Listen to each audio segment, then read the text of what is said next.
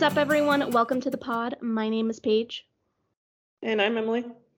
And I'm a flight attendant, wondering if I should call air traffic control over these two teenagers having a controversial conversation on the airplane. And I'm the businessman sitting next to them, and I have a report due in two hours, so I'm just going to put my headphones back on. And you're listening to Tuesdays Are for Twilight. What's new in your life? What's new in my life? I'm taking more hours at the funeral home, so that's really exciting. So, more money and obviously more experience in the field that I want to be in. Um, and when the listeners hear this, I will be knees deep in some Pokemon Diamond and Pearl on my Switch. They are releasing a remake of it in like three, well, right now recording. They're releasing a remake in like three days. And basically, this game it was the first Pokemon game to come out on DS, and it is a beloved game of the series. Like some games get some heat, some games get some hate. Pokemon Diamond and Pearl is amazing. It is so good. Excellent 10 out of 10 game. And fans have been screaming, give us a remake, give us a remake, because to buy a copy of it on DS is like $200 right now and some people don't even have their DSs anymore, so it's not even an option. So they finally are making a remake, and it is very exciting. And so when the listeners hear this, that's all I'm gonna going to have been doing. That's awesome. I'm so excited for you. I I'm really excited. I still have my copy of Pearl, so it's not like a huge thing for me, but I'm just so excited for the community because people have been asking for this for like like probably like six years. And it's finally happening and the switch is such a great i love the switch so it's just going to be really fun. Hell yeah. When are they doing Pancake-aria i'm just kidding. That's next on the nintendo roster. You know it's funny i'm actually in a similar boat um, but in a much more basic white girl kind of way um, because in between the last episode and this episode my Queen, Taylor Swift, released re-released what I believe is her best album, although Lover is a second, close second for me. Um, but no one likes Lover, so haters, let me know in the comments. Anyways, Red, she re-released Red. She fucking went all in. She made two music videos. One of them was a, actually a short film that starred literally the person I talk about incessantly on this podcast, Dylan O'Brien, and also Sadie Sink, who is in Stranger Things, and I like that show, and she did an excellent job. And the Swifties are eating, y'all. We are eating. Also, I'm unwell. we brought back a lot of things. I'm just kidding. I'm fine, but also I'm not fine. I shared this this TikTok with Emily, but it had a tweet that had me screaming, and it said something to the extent of Dylan O'Brien could do Brokeback Mountain, but Jake Gyllenhaal could never even touch Teen Wolf. it's so true. oh my god, it's so true. Anyways, it's it's fuck Jake Gyllenhaal in this podcast, in case anyone was curious on where we stand on the matter. I I'm gonna be completely honest. I don't really know. I I've never been a Taylor Swift fan, so I just don't really know much about the drama surrounding it. All I know is that Jake Gyllenhaal is is being pissed on right now. uh, without getting too deep into it, when they dated, they were 10 years apart, so there was an obvious power imbalance. He literally took her scarf and won't give it back and also they just it was just very I mean, she'll never come out and say like I was gaslighted, but like based on the short film, she literally dressed Dylan O'Brien to look like Jake Gyllenhaal, um, because she was the director of the short film. But anyway, um, it was just like very gaslighty. He literally didn't show up to her 21st birthday party while they were dating. Yikes and I that's sorry. Once again, I'm gonna stop talking about it in like just a second. But that's what I really liked about the short film because like it low key made me kind of uncomfortable watching Dylan O'Brien and Sadie Sink like make out because I was like, oh my god, they're like so far apart in age, and I'm like, oh yeah, that's probably the point.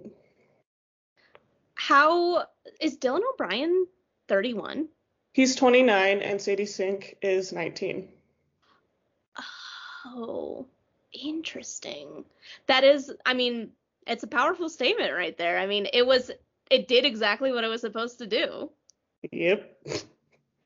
Anyways, I am once again asking any of our listeners who are Swifties, hit me up.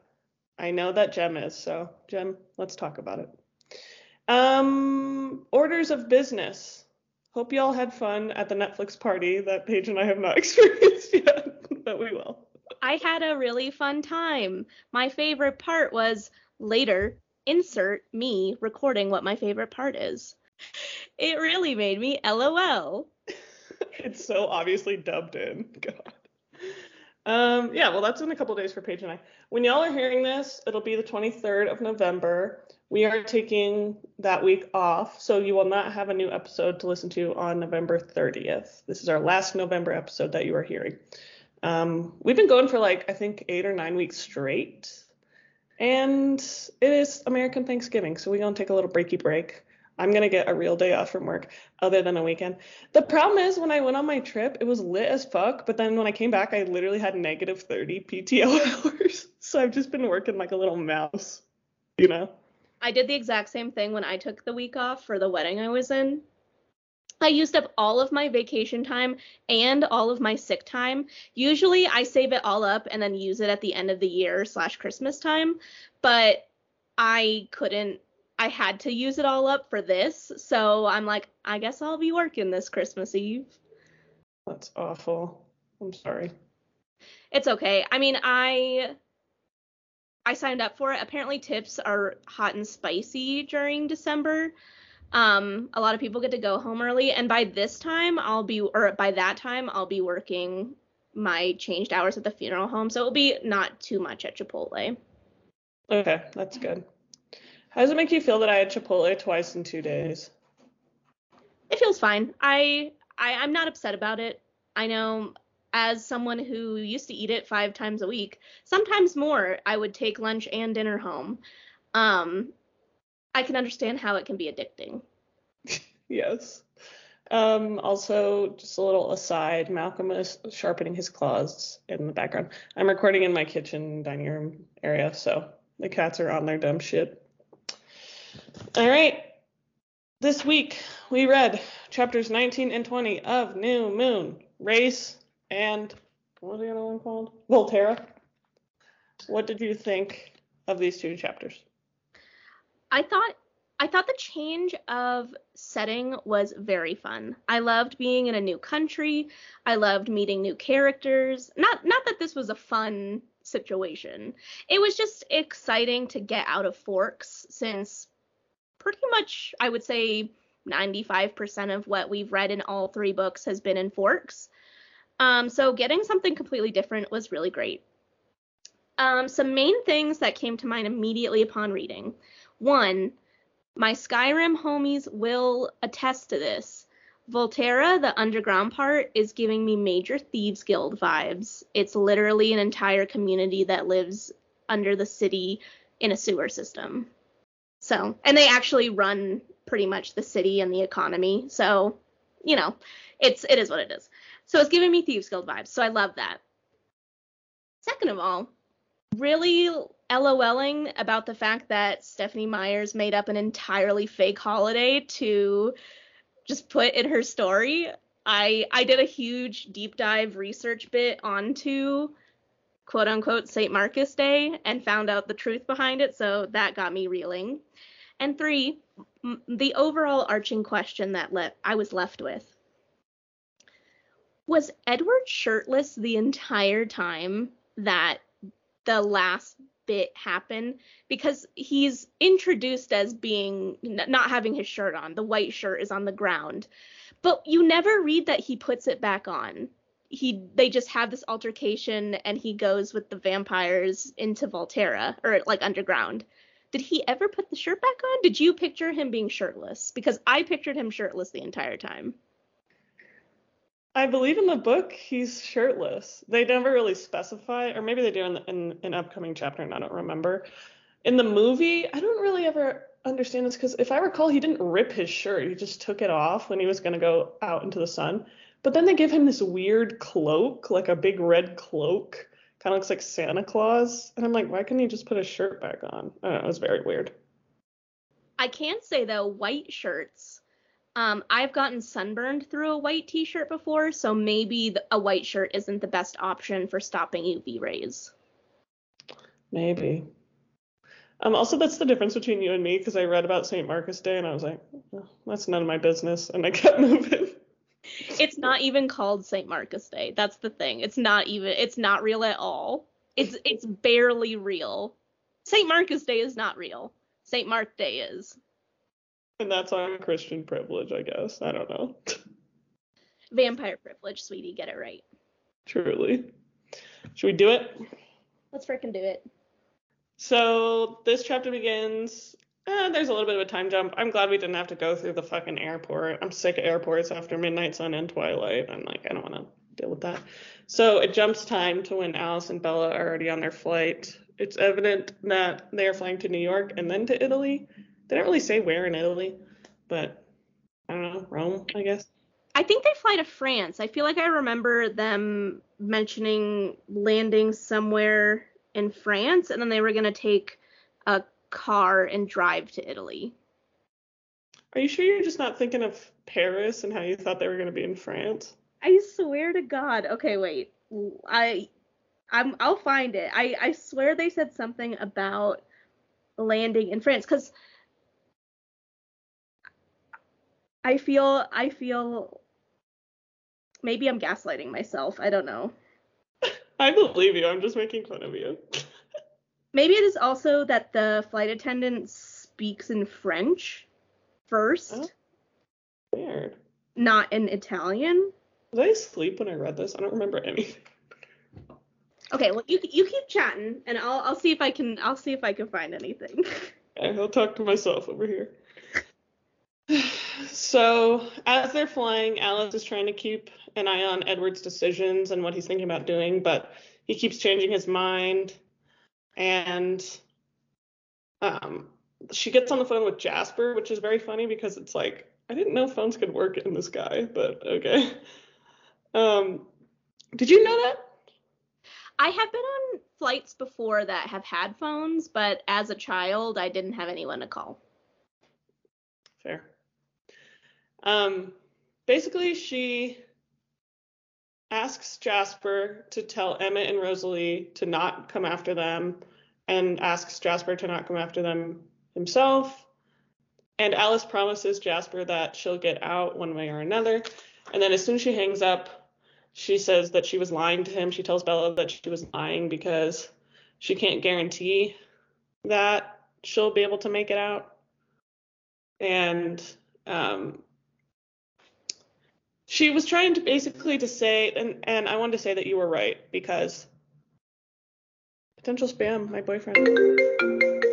But he was dating me. Wow, the two timer. The asshole.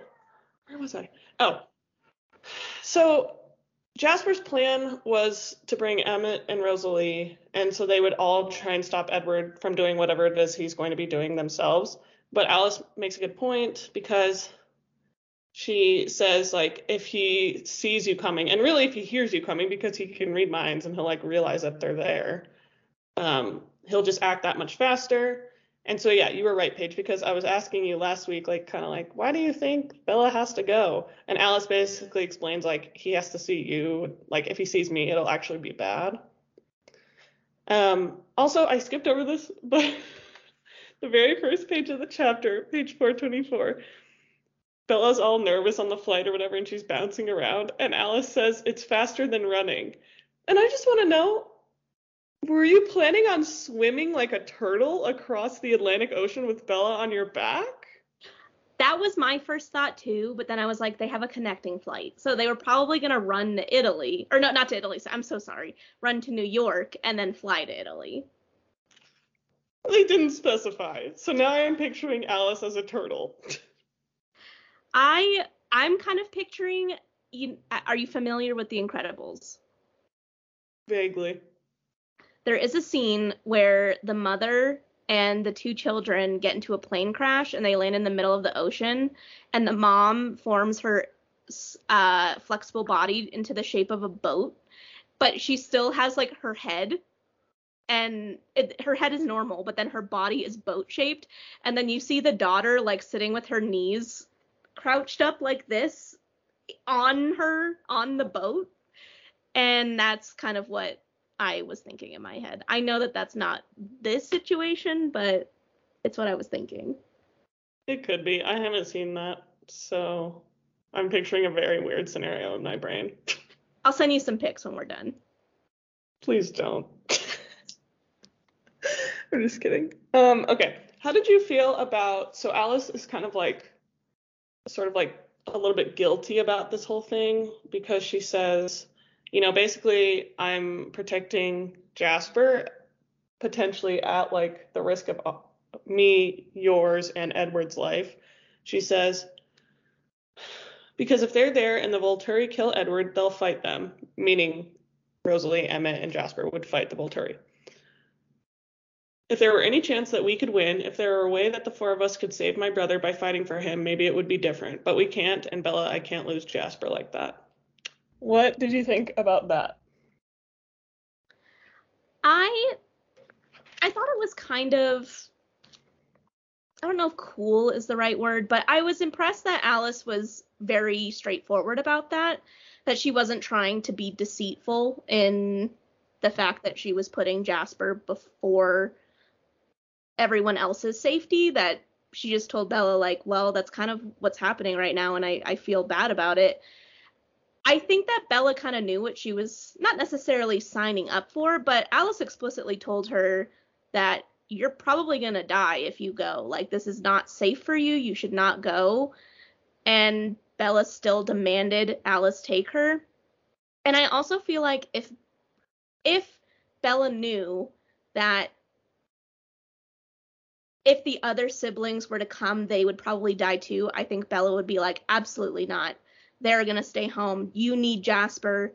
You guys, like, they should live, not me. Like, Bella would be fully willing to sacrifice herself for the Cullens. I know that 100%. She's literally doing it right now, and she's fine with it. So, like, I didn't think it was, like, too crazy. Like, everything kind of made sense to me, and Alice was pretty honest about what was going on. So, I thought that that was, thought it was okay. Yeah, no, I agree. I mean, I don't necessarily know if I would feel the same way, but it's clear that Bella would. She she like is signed up for that. She's all in. Yeah, I we're we haven't gotten there yet, but when Alice is and her talk about Alice changing her sister is acting a fool. I'm I'm just so excited to talk about that. yeah, I have a note on that too. Okay.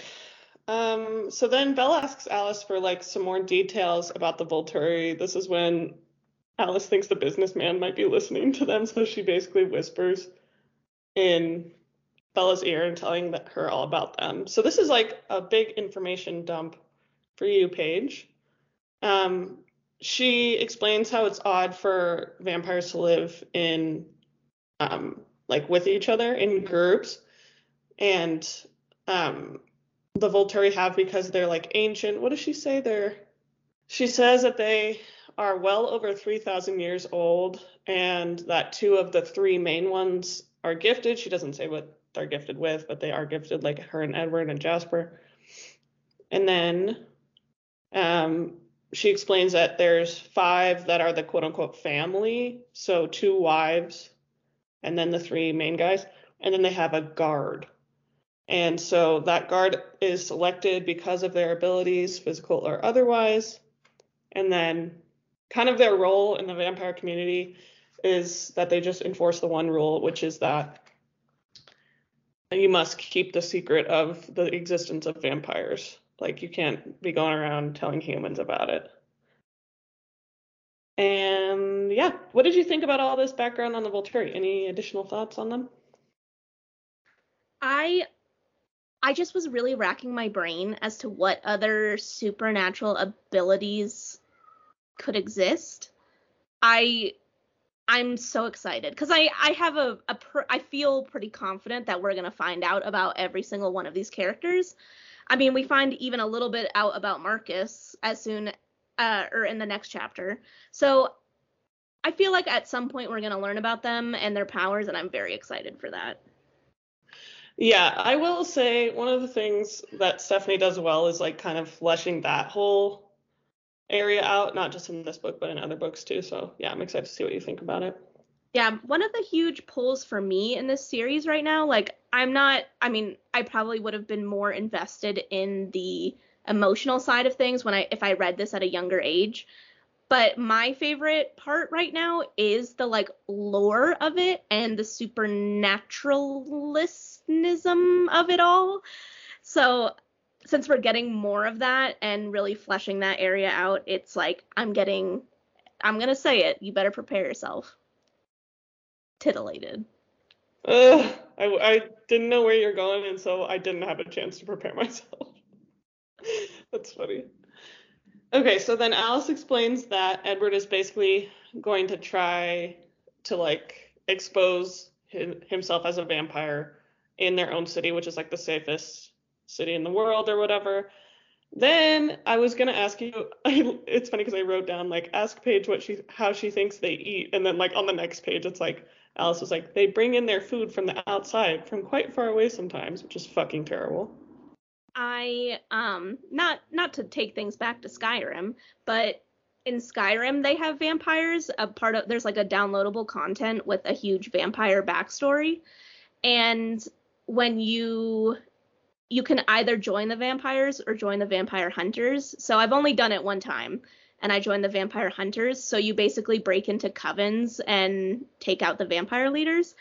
And one of the things that apparently Skyrim got right is that in every basically like done like the dungeon final room with the the big boss in it, there's always like a big long feast table with plates with no food on it. And then there's like four cages with humans in it. And it's pretty clear what's going on there, so I guess Stephanie got it right. Damn, that's disturbing. Yep. Thank you, Bethesda.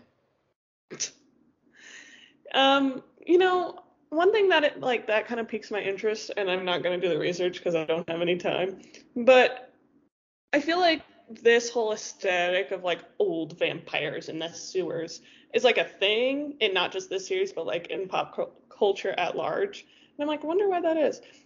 It was like a thing in the early church, the Catholic Church, right? To like believe in them. Wasn't that a thing? Or am I making that up?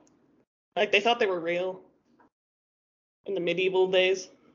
Maybe. I I feel like most of what I know about vampires are from like Scooby Doo and like like parts of pop culture. Like I don't think I've done any actual or read anything like of merit, I guess, on the topic, so I don't really know. Yeah, I guess I don't really either.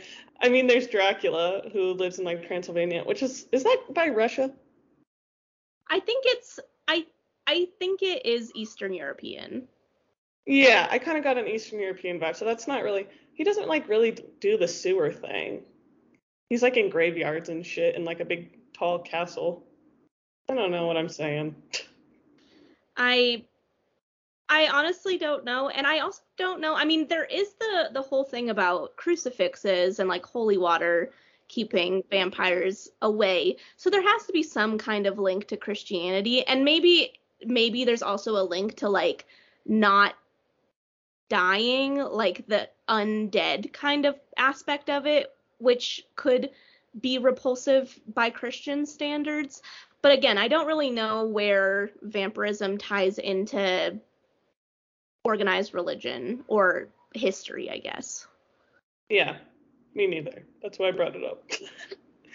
if anyone wants to write us a paper on it, we will read it in six months. Perfect.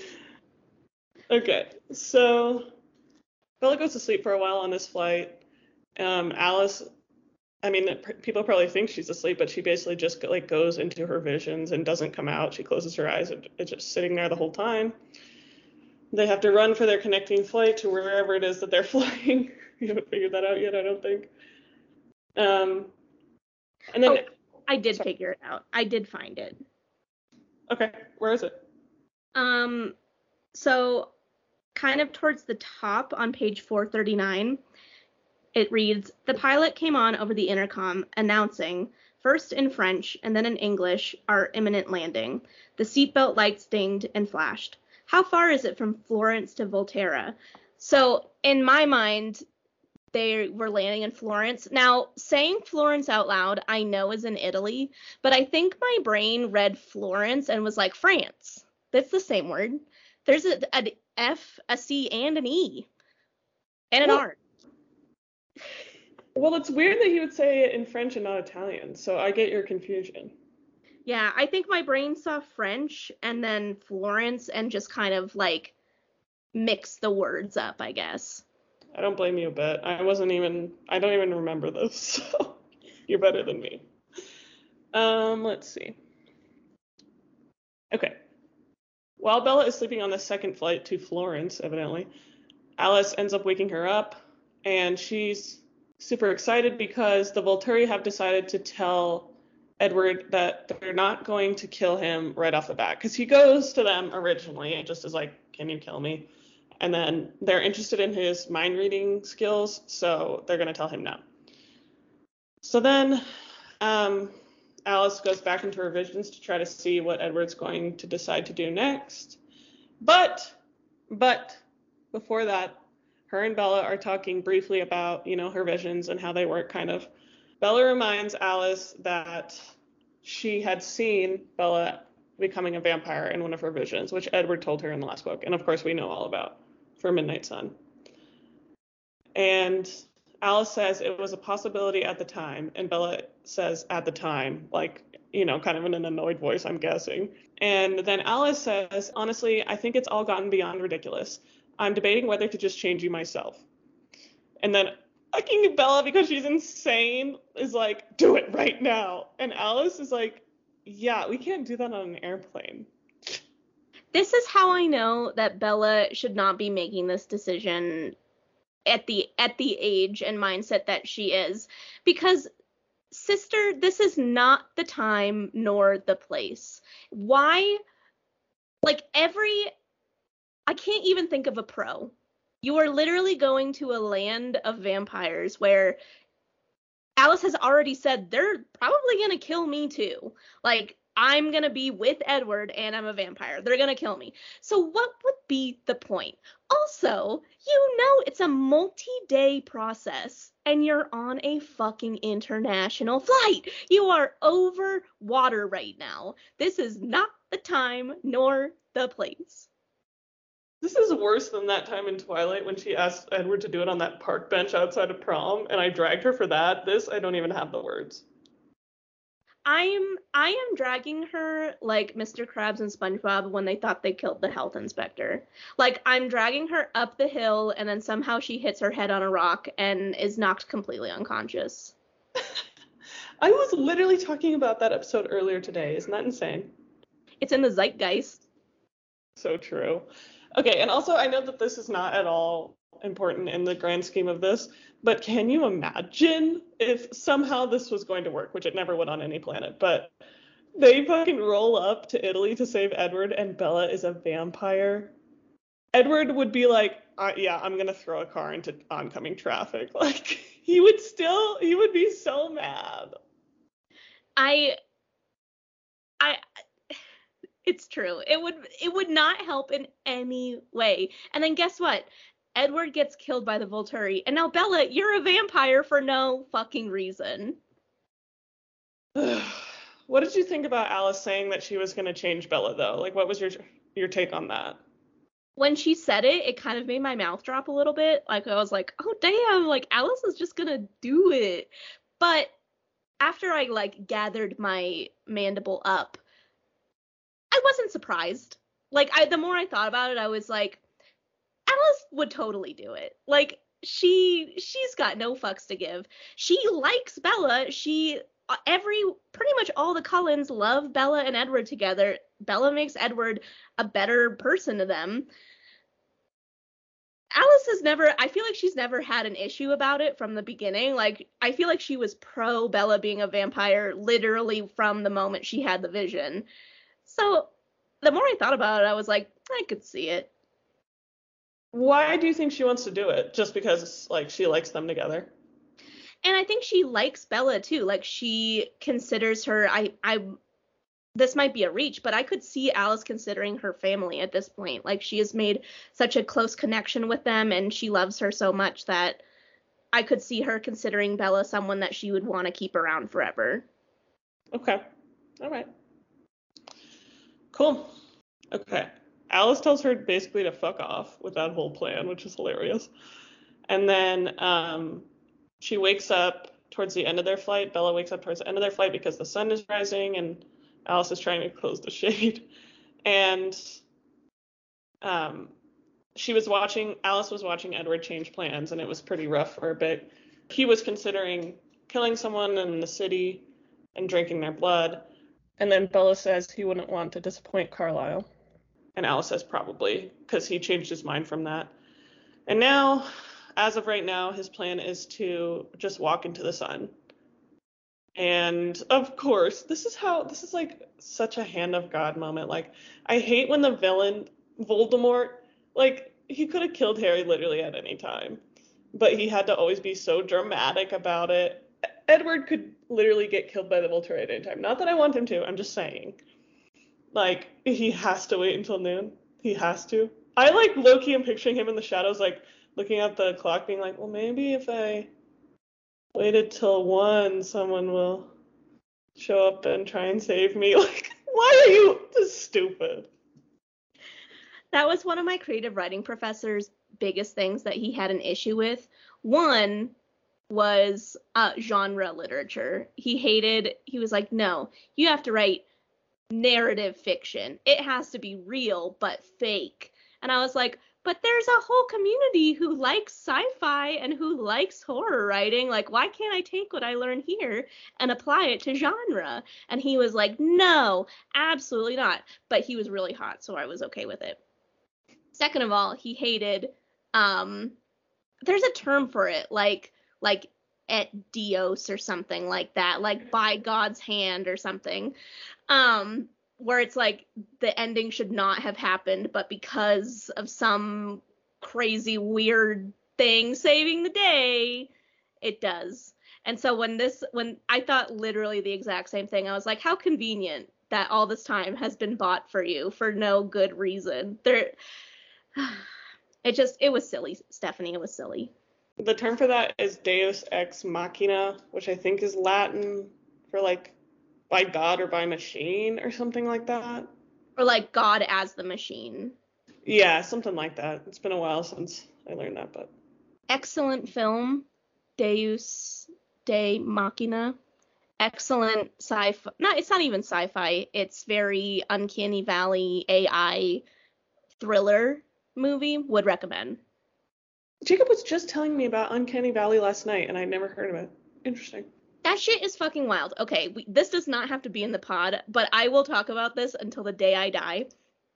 I have been I don't even want to say scared of mannequins. Like I can go into a store. I'm not petrified by mannequins, but I do not like to be close to a mannequin. And I feel the same way about cardboard cutouts. They give me the willy nillies. Nope, the EBGBs. Willy nilly, that's not the same thing. Um I thought it was. Well, like you do something willy nilly. You don't get the willy nillies. Oh, I think it's just willies. That's it. It gives me the willies. Like if I I remember very distinctly one time freshman year I was in Old Navy and I thought my sa- my sister was standing next to me and I was like talking to her and I turned cuz like I could see the person there and I turned and it was a child mannequin and it like I it I hated every single second of it. Never have been able to explain it. And then for this fucking class, I watched that movie in class in my I think it was like American 20th century American literature class. We read Um, I think it's called The Body. It's basically yeah. And then we watched Deus de Machina, and we learned. Is that what it's called? Well, it's Deus Ex Machina, but I thought you were talking about the Stephen King story of the body, which is Stand By Me. No, it's it's a different it's a short story. I do not remember who it's by, but it's basically about a guy who like he's old and he he finds out about this new technology that lets you like it takes your brain and puts it into someone else's skin. So he like gets transplanted into a young man and is promised like when you want to return, we'll keep your skin, you'll be able to come back. And he like goes and visits his wife and like she's really sad and she misses him and like he kind of like regrets that he lives up his life a little bit for like a month and then misses his old life and then goes and tries to get his skin back and the company is no longer in business. So like yeah, it's it, it's a story like that. But anyways, we learned about Uncanny Valley in this class and it's basically like a bar graph where and I, did Jacob tell you about it like what it is? Yeah, but explain it for the listeners. They might not oh. know. So basically as things get more empathetic and human like we in turn feel closer to them. So like there's a reason why when you see an ant crawling on the ground, you don't usually I would say most people don't feel any sort of affinity or compassion towards the ant, but like if you saw a dog, you would be more inclined to have some feelings about it because dogs can show emotions and like form that bond with you.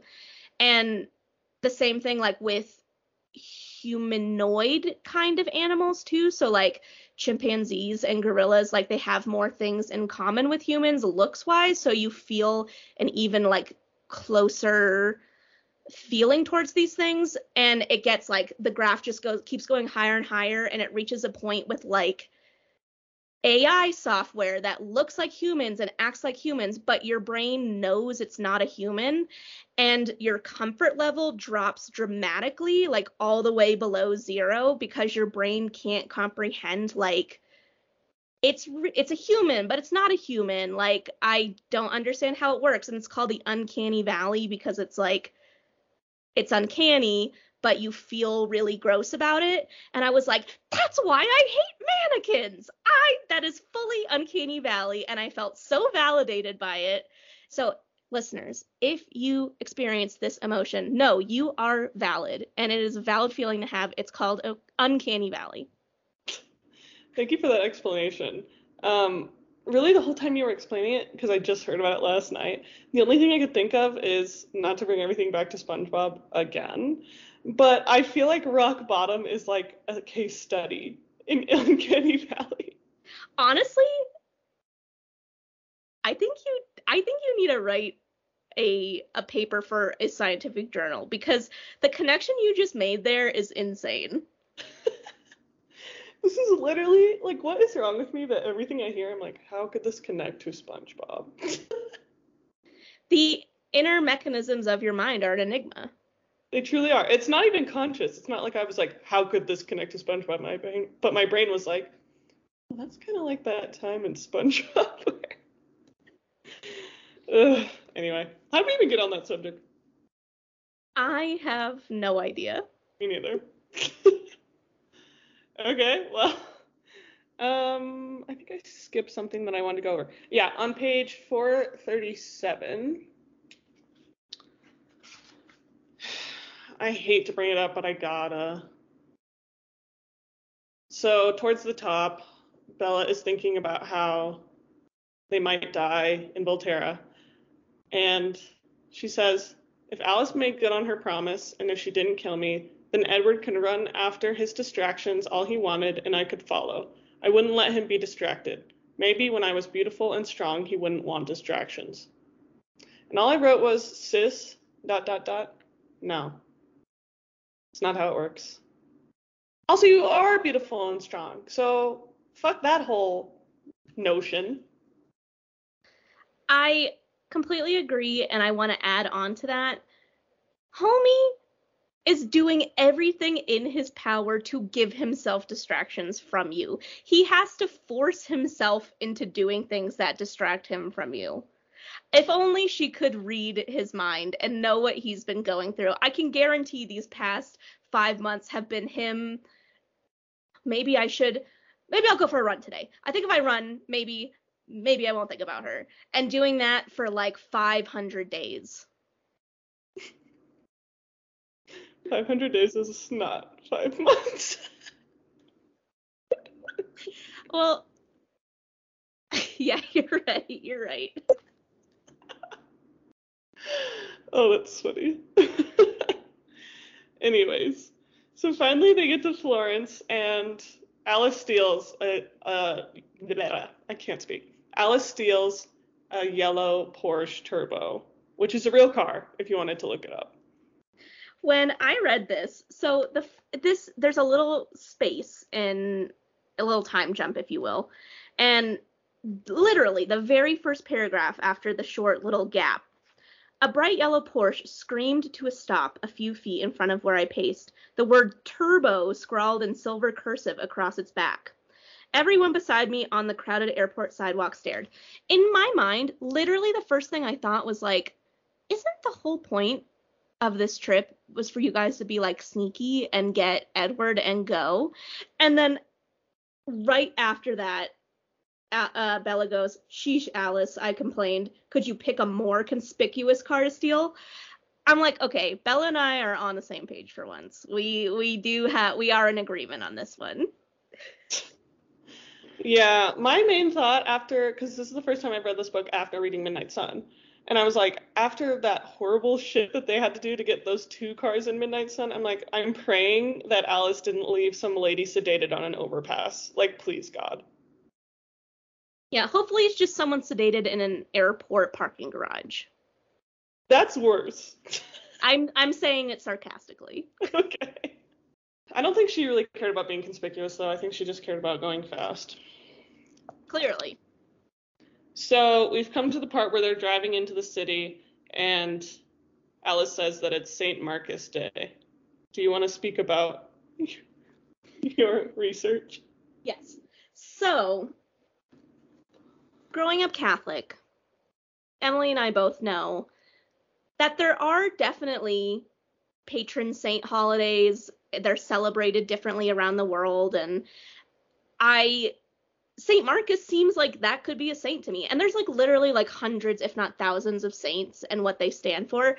So I honestly thought that Stephenie looked up maybe like something that was celebrated in Italy and kind of like formulated a character and lore around it. And like like we were talking about earlier vampirism does have some kind of tie with christianity. So it didn't it wasn't a leap for me to think that this could be real that there was a saint that rid an area of vampires or whatever and it was a thing.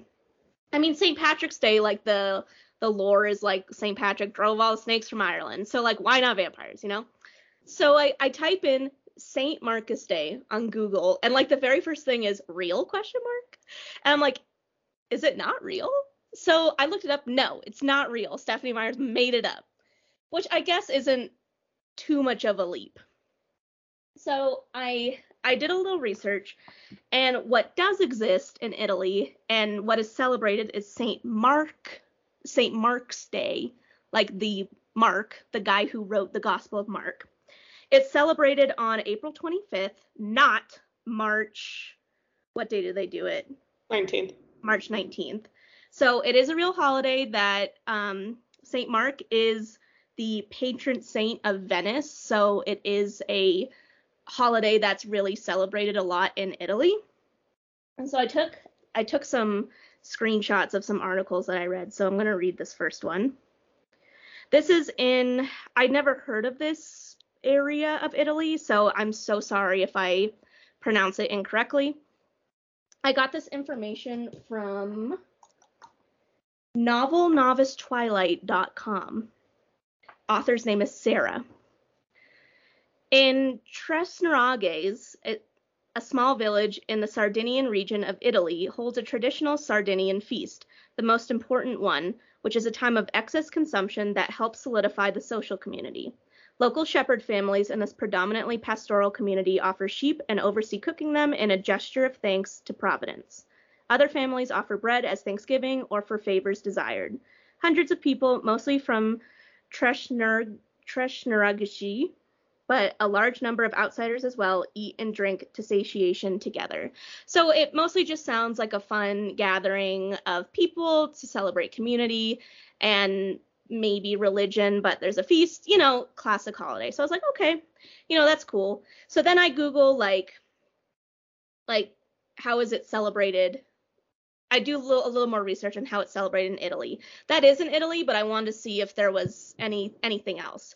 So, classic Wikipedia always has my back, had some really interesting information that I thought was strikingly pertinent to this book.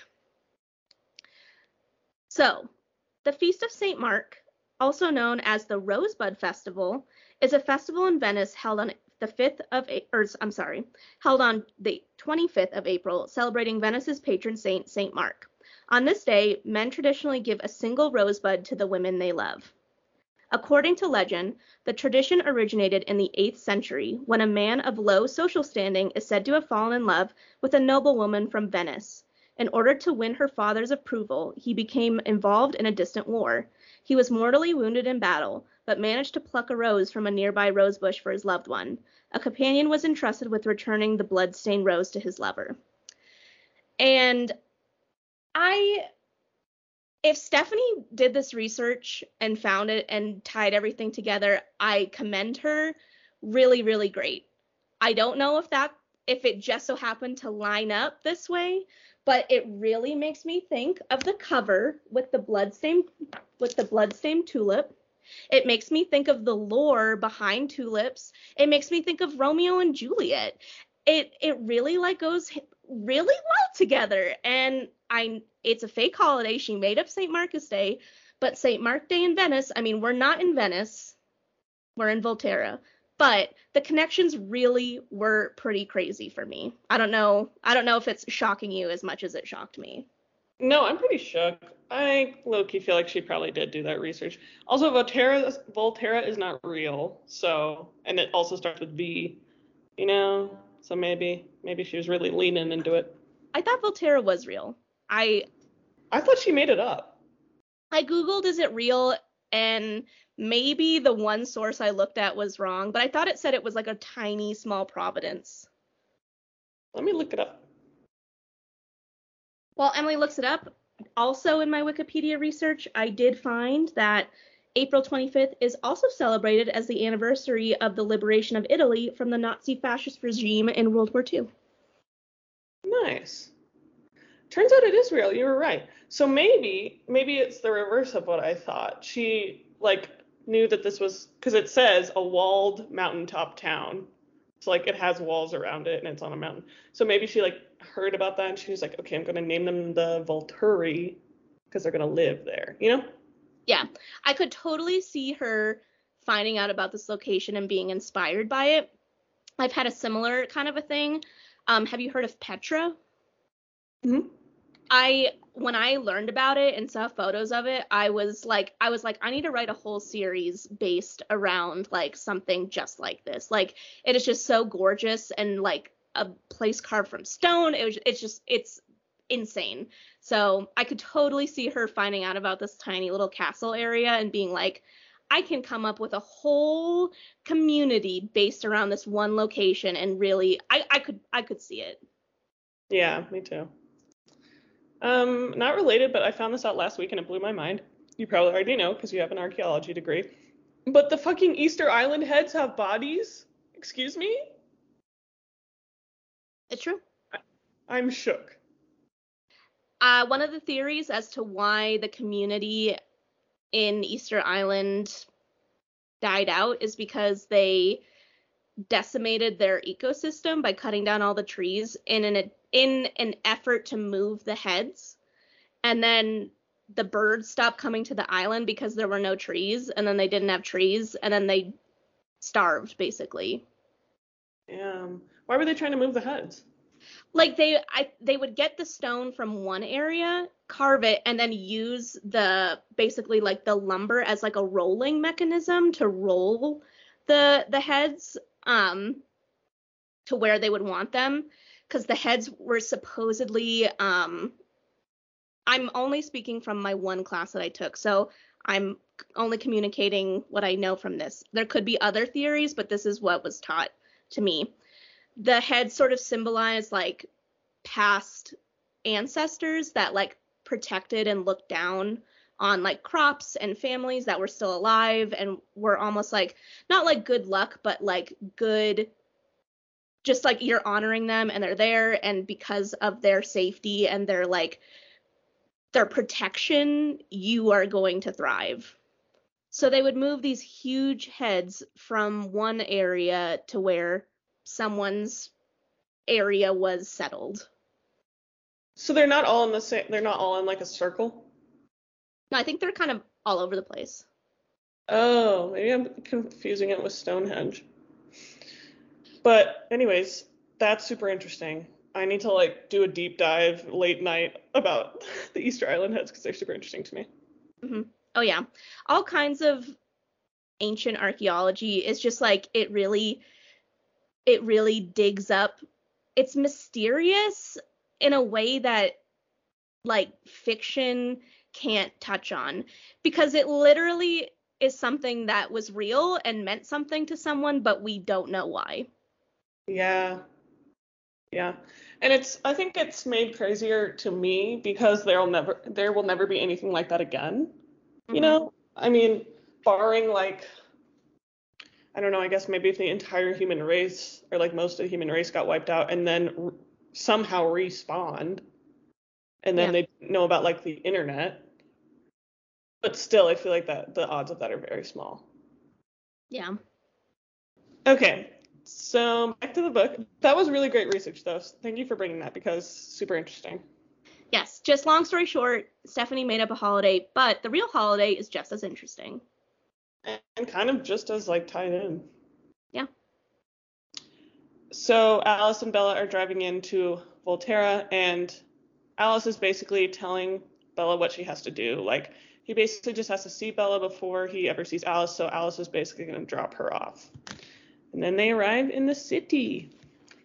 Do you have anything from this chapter that we didn't cover? Nothing important. okay.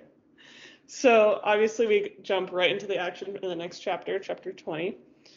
And they get basically stuck in a traffic jam because there's no parking available in the city. So there's like a traffic guard at the city gates turning people away and like telling them to like U-turn and go park somewhere else. God, I've been here every time I go to a social function. This is me.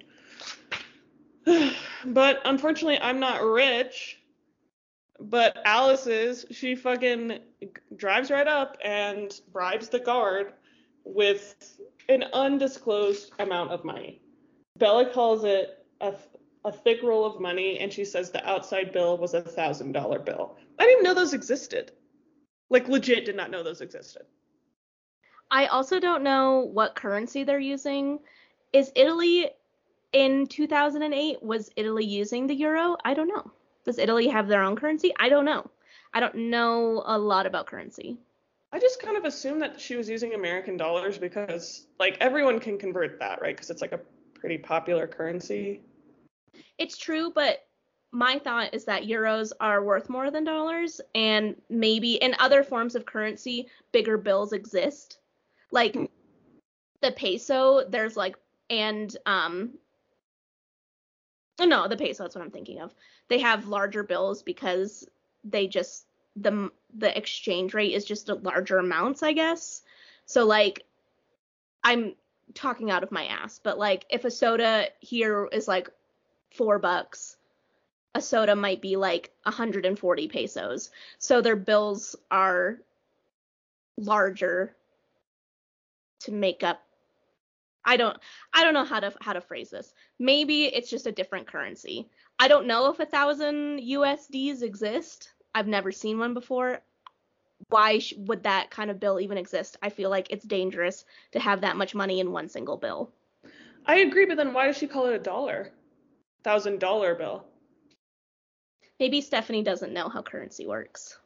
You know, I wouldn't I wouldn't put that past her. uh, the poor guard is like, is this a joke? And Alice says, only if you think it's funny. I'd probably be scared if I was him. I'd probably be like, I just helped a murderer or something. You know, like I'd be scared. hmm I'd probably call my dad, honestly, and ask him what I should do. Yeah.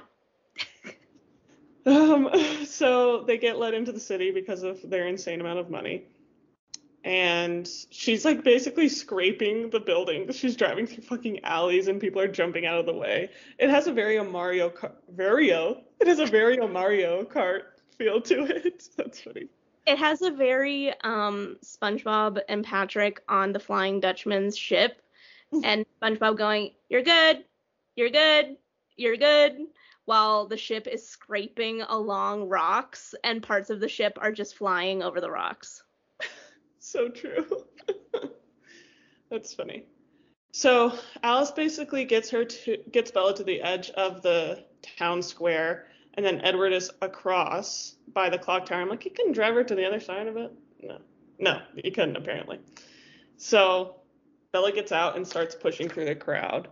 And hold on, before we move to that, on page 443, I just had to make a quick point. Um, what did she say? Oh yeah, the second sentence. As we wound higher, the cars became too close together for Alice to weave insanely between them anymore. And my note on this was like, this is me just in regular traffic, like Denver traffic. I'm like, am I a moped? No, I'm a car, but I'm gonna act like I'm a moped. Real bitches drive fast. yep. Drive fast and leave a sexy corpse. I have that on a cross stitch hanging above my bed right now. Oh my god, I want that. I'm gonna steal it next time I'm there. How dare you? Okay, anyways, back to what we were just talking about. I was gonna say, I'd be so if I'm in this crowd, I'm throwing hands. I get so fucking mad in crowds when people shove me. I like legit will yell at them like I have before. So if Bella shoved me, oh my god, I would shove her back so hard. And then in Ital- in in in Italian, I would say, "This is a Christian holiday, ma'am. Would God want you to be doing this? No, He wouldn't. Love thy neighbor as thyself, bitch." Ugh, I would be so annoyed. But she's literally just pushing people out of her way, which I get it and everything, but like, damn.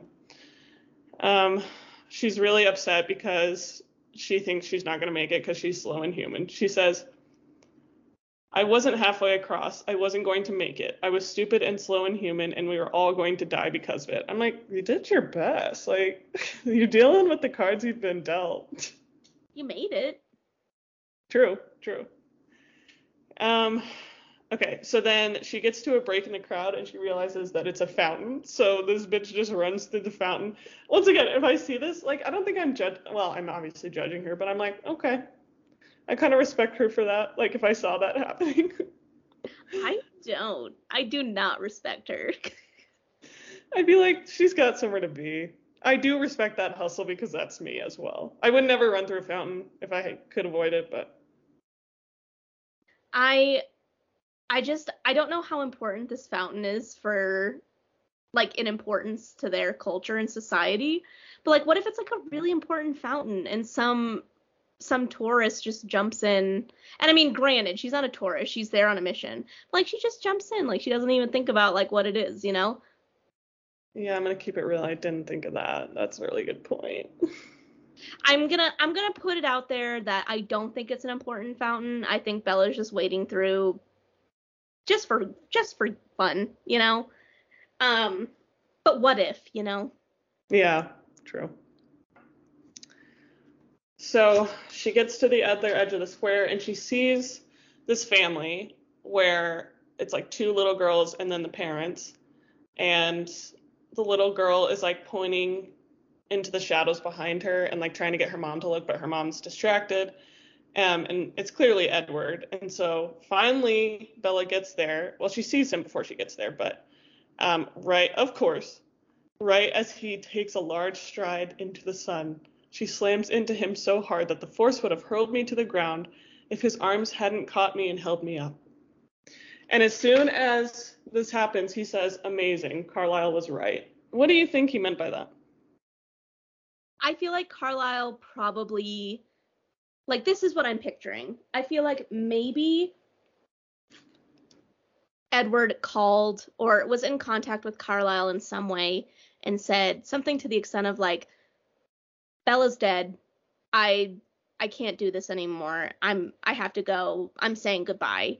And Carlisle was like, she's not dead. Like she's she's totally okay. Like, you know, she's alive. You don't know, you know, Alice's visions could be wrong. You don't know that like for certain, you know, like you need to get better information before you act hastily. Like I think he was I think maybe Carlisle tried to reassure him to not not believe everything Alice predicts and sees until you know it for certain. I I don't really know what else it could be. You know, like what else what else could he try what else could he be implying at this point? Okay. Yeah, I feel you.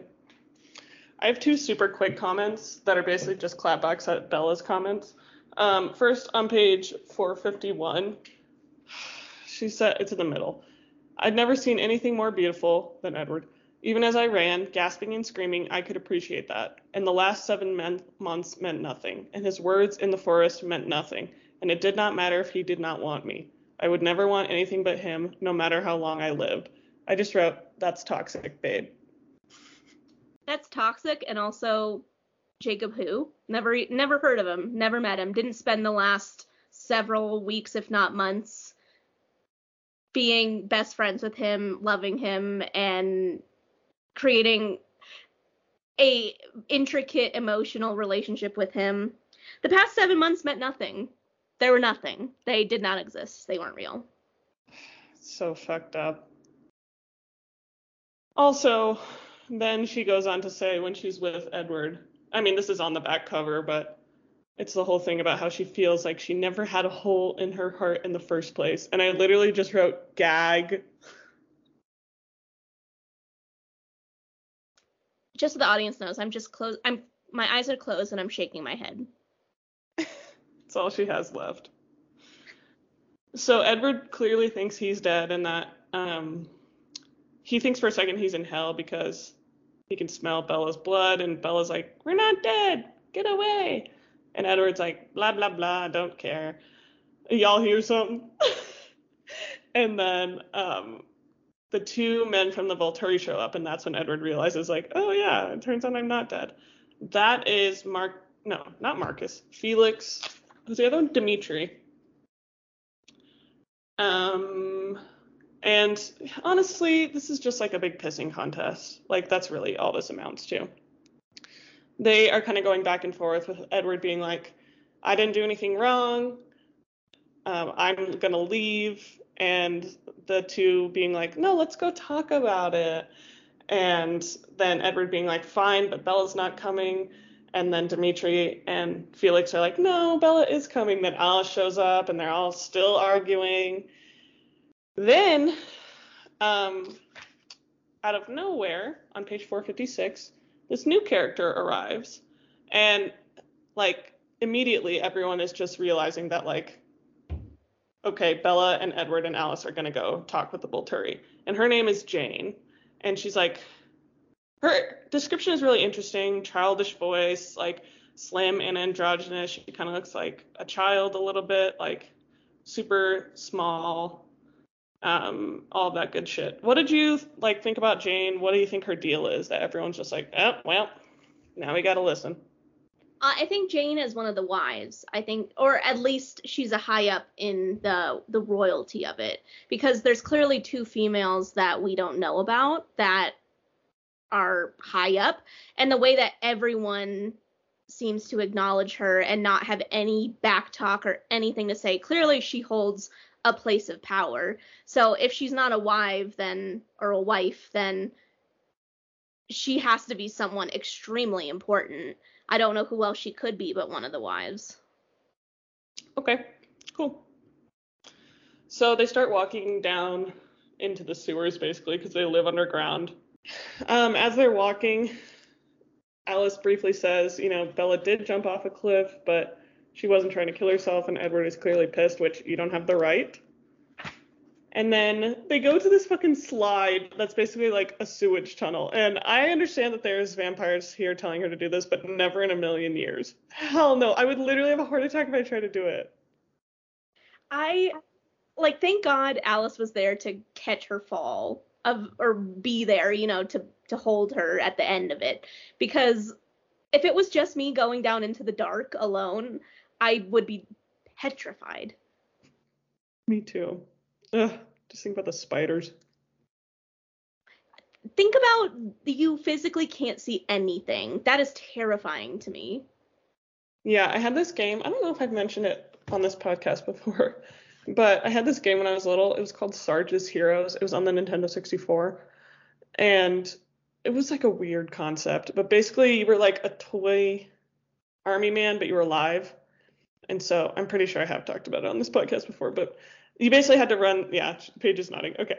But did I tell you about the level with the spiders? Is there a vacuum involved? No.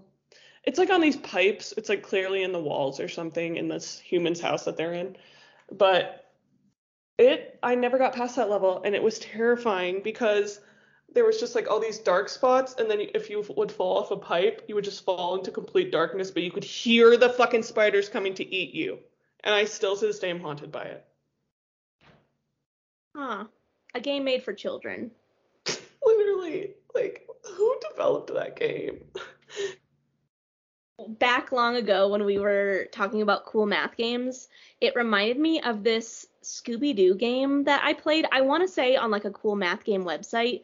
And it was after some research, I found out like Scooby Doo and Escape from the Coolsonian, which is like the Coolsville, Coolsville Museum. And there were three levels of you trying to escape this museum. It was just like a click and point game kind of a thing where you find objects and it helps you escape. But on the second level, it was Egyptian themed. And in the first room is a sarcophagus that's locked. And then there's two rooms the left and right that have puzzles in them that you go back and forth and solve the puzzles. But in one of the rooms, you can pick up a crowbar. And your child brain is like, oh, crowbar, I can open the sarcophagus. If you do that, it produces one of the most terrifying jump scares I have ever seen in my entire life.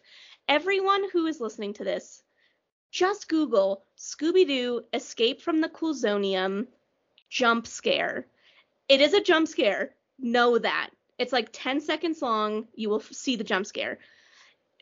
Motherfuckers made this game for literally elementary school kids and put the scariest, it's like a monkey demon face with yellow eyes and the mouth is screaming and there's like this haunting mu- like flute music and then it goes and then you have to start over.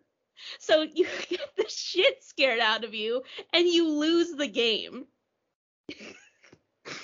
What is wrong with people? Like imagine the game developers being like yeah this is chill. This will work. I like I the first time it happened to me, I was doing it at school in elementary school in the computer lab. Like we had like free day where we could play on one of those websites with all the games. And my it was right when the live action Scooby Doo came out, so me and my classmates were playing it and I almost shit my pants in elementary school. It was terrifying. So scary. That's so messed up. I'm for sure gonna Google that when we're done. Hmm? Yeah, I I was gonna send you the link. If, okay, please do. Uh, back to the the book that we're trying to read here. okay, so as they're walking through the tunnel, I the fucking audacity of this shit. Edward is like touching her lips and shit. I just don't, I don't even want to talk about what what it's weird and also it didn't make sense to me because one of his arms is around her waist leading her and the other hand is touching her lips and her her jawline and her face. So he has both of his hands on her right now but they're also walking at the same time. Like it just doesn't seem natural to me. Yeah do you remember when like the the scene kids when we were a kid do you know what i'm talking about? They would like kind of walk like that where they would like i know exactly what you're talking about Okay, good. I'm glad because I had no idea how to explain it. okay. So Bella, like, obviously wants to know what's going to happen to them, but she knows she can't talk, so she just keeps her damn mouth shut. And she's really cold because she just ran through a fucking fountain and now they're underground.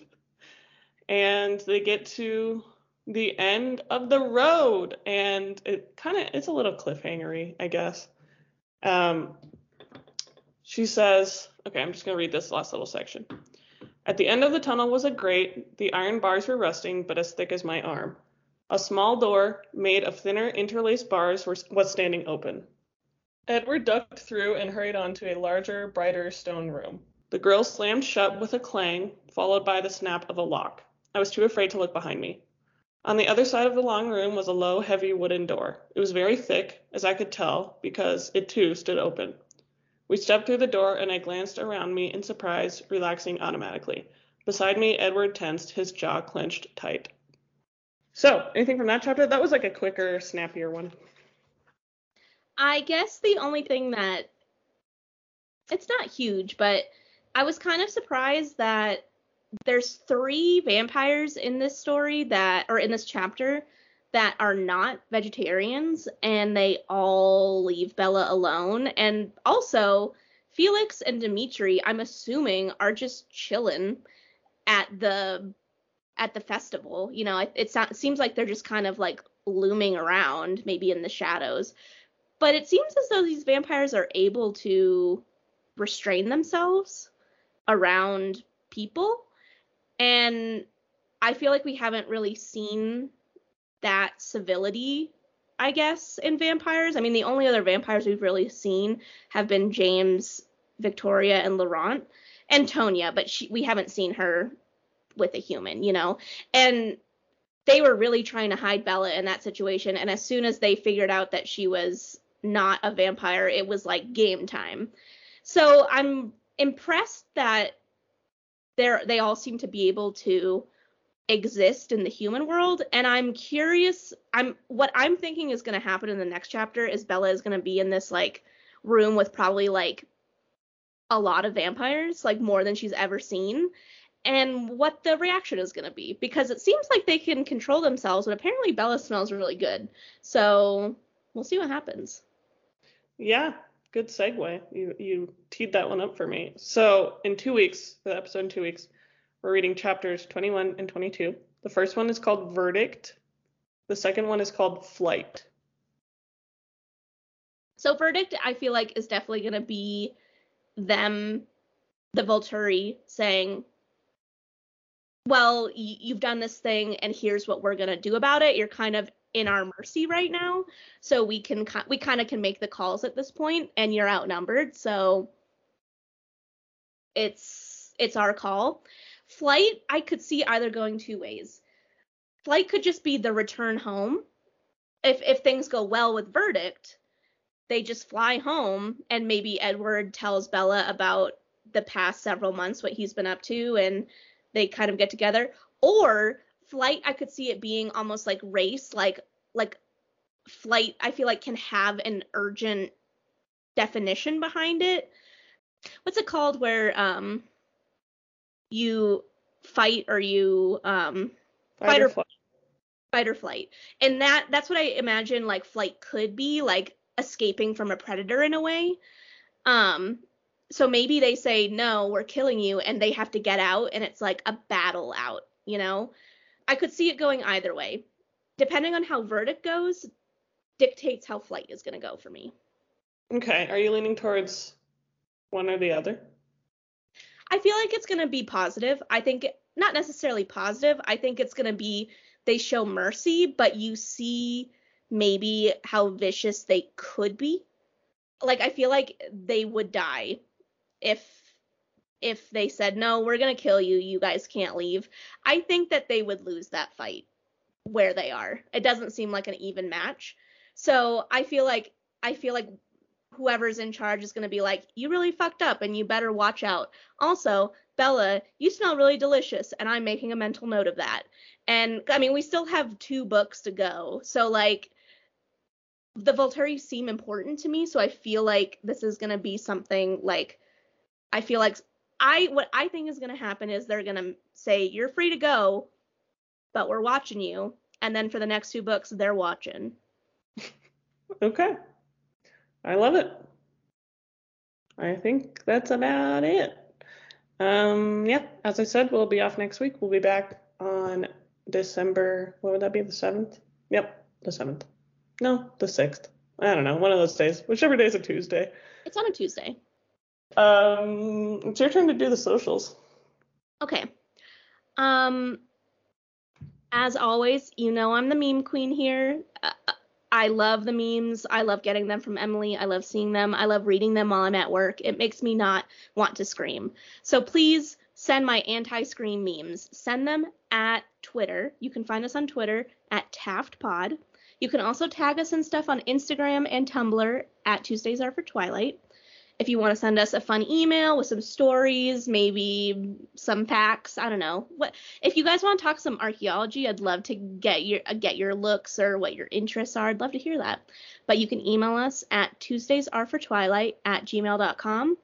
If you'd like to donate to our Patreon, if you feel so inclined, you can do that at patreon.com slash Tuesdays are for Twilight.